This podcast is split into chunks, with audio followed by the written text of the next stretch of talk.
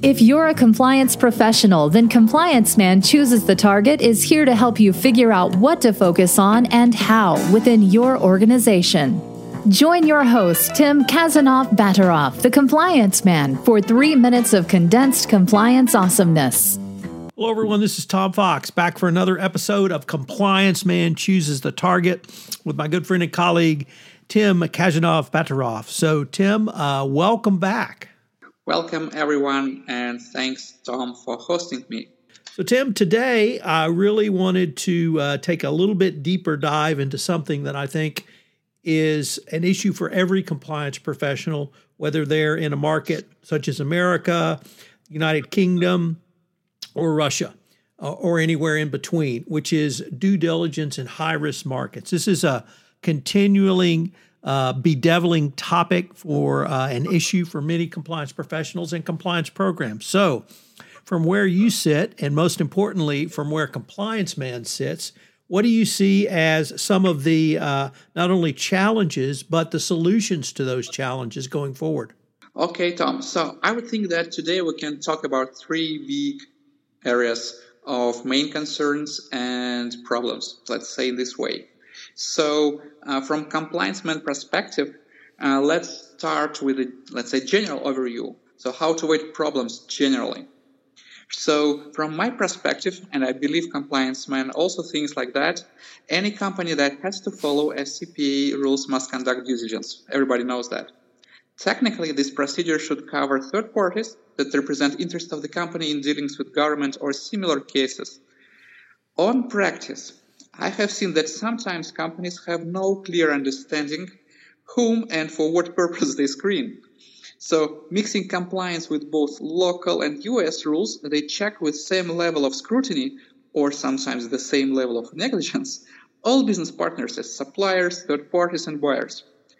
Is that the right approach? I am not sure. I don't know. I believe as long as you have a vision, why do you do that? I mean, uh, due diligence, for instance, your company goes beyond FCPA to ethics, that is fine. Otherwise, you might want to reconsider your due diligence policy to find out whom and for what purpose you screen during your due diligence process. So that's that. So what yeah. about uh, what about risk assessments? And thanks, thanks, Todd, for raising this question because it, it, it has a connection with with what we have said. So based on my experience, there is another serious issue which might arise on the final stage of the due diligence process.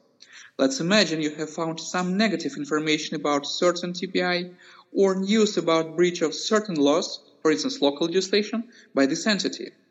Should we plan, should we ban planned cooperation? Who should take this decision? Violation of what laws are critical, considering that any global company has a record of court cases and minor or huge fines from state bodies? We recommend you to have answers to these questions in order to ensure effectiveness of the due diligence process.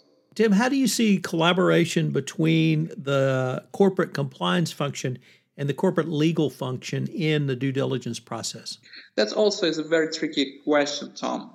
Well, uh, I would like to remember two contradictory examples in my practice. In my first example, there was a big tension between in house legal and compliance teams. Both teams, I mean legal and compliance, were involved in different parts of the due diligence procedure. In my second case, due to clear allocation of duties between legal and compliance, along with good communications between them, due diligence procedure worked well. I would think the main bottleneck in the first scenario was absence of understanding why compliance department asked for additional documents from the counterparty. Thus, I believe compliance function has to train, communicate, and collaborate with internal partners, including legal function, in order to bring attention to corruption threats in addition to purely legal risks during due diligence procedure. We will talk more about teamwork in our next episode. Tim, one of the things that I think is a challenge for American compliance practitioners, or perhaps those from Europe, is when they look at a due diligence report from somewhere like Russia, for instance, and, and this has been my experience, there may be a long list of lawsuits, of civil litigation, or other things that might raise a red flag in America. But in Russia, uh, lawsuits and litigation, I think, are seen a little bit differently.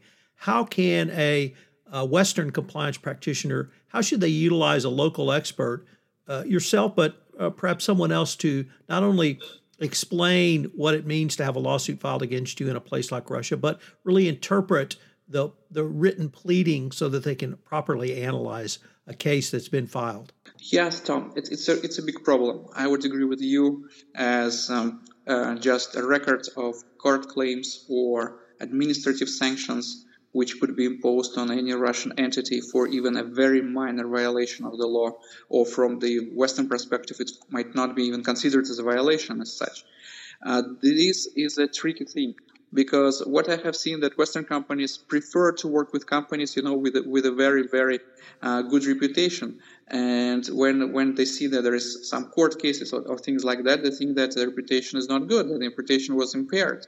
So in countries like Russia, for instance. Uh, just a record of some court cases doesn't mean that you, you, you are going to deal with, with, with, a big, with a bad partner. But still, if it's a corruption, I would think that that, that is a red flag.